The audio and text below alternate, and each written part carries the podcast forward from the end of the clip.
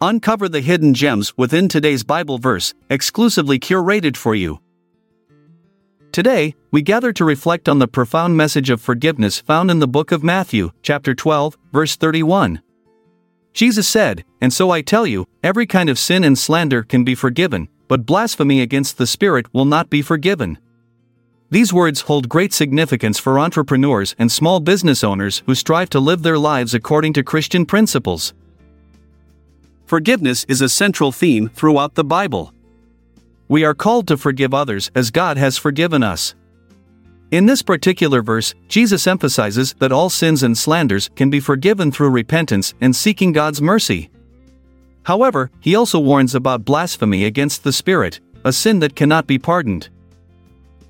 To understand this concept better in relation to our business endeavors, let us consider an example. Imagine you are a small business owner facing a dilemma with one of your employees. This employee has repeatedly made mistakes that have cost your company time and money. You find yourself growing frustrated and harboring resentment towards them. In this situation, forgiveness plays a crucial role. As Christians in business, we must remember that everyone makes mistakes, including ourselves. Just as we seek forgiveness from God when we stumble or fall short in our own lives or businesses, it is essential for us to extend that same grace towards others. However difficult it may seem at times, forgiving those who have wronged us is not only an act of obedience but also a means of freeing ourselves from bitterness and resentment which can hinder our own growth as individuals and leaders. But what about blasphemy against the Spirit? How does this relate to forgiveness in our daily lives? Blasphemy against the Spirit refers to rejecting or denying God's work within us, refusing His grace and mercy even when it is offered abundantly. It represents a hardened heart unwilling to accept forgiveness or change its ways. In terms of entrepreneurship or running a small business, this verse serves as a reminder to remain open to the guidance of the Holy Spirit. It urges us not to resist God's work in our lives or reject His wisdom and direction. As Christian entrepreneurs, we must be willing to acknowledge our mistakes, seek forgiveness when necessary, and allow the Holy Spirit to transform us into better leaders.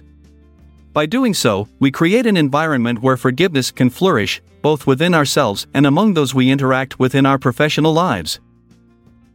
In conclusion, Matthew 12 verse 31 teaches us that forgiveness is a powerful force that should permeate every aspect of our lives, including our businesses. We are called to forgive others just as God forgives us. Let us strive to embody this principle by extending grace and mercy towards those who have wronged us while remaining open to the transformative power of the Holy Spirit in all aspects of our entrepreneurial journey. May we always remember that through repentance and seeking God's forgiveness, every sin can be pardoned. Let forgiveness be a guiding principle in our businesses as we strive for success with integrity and compassion. Amen. Embrace the future, for it holds endless possibilities. I'm Jeremiah Washington, good night for now, until we cross paths again tomorrow.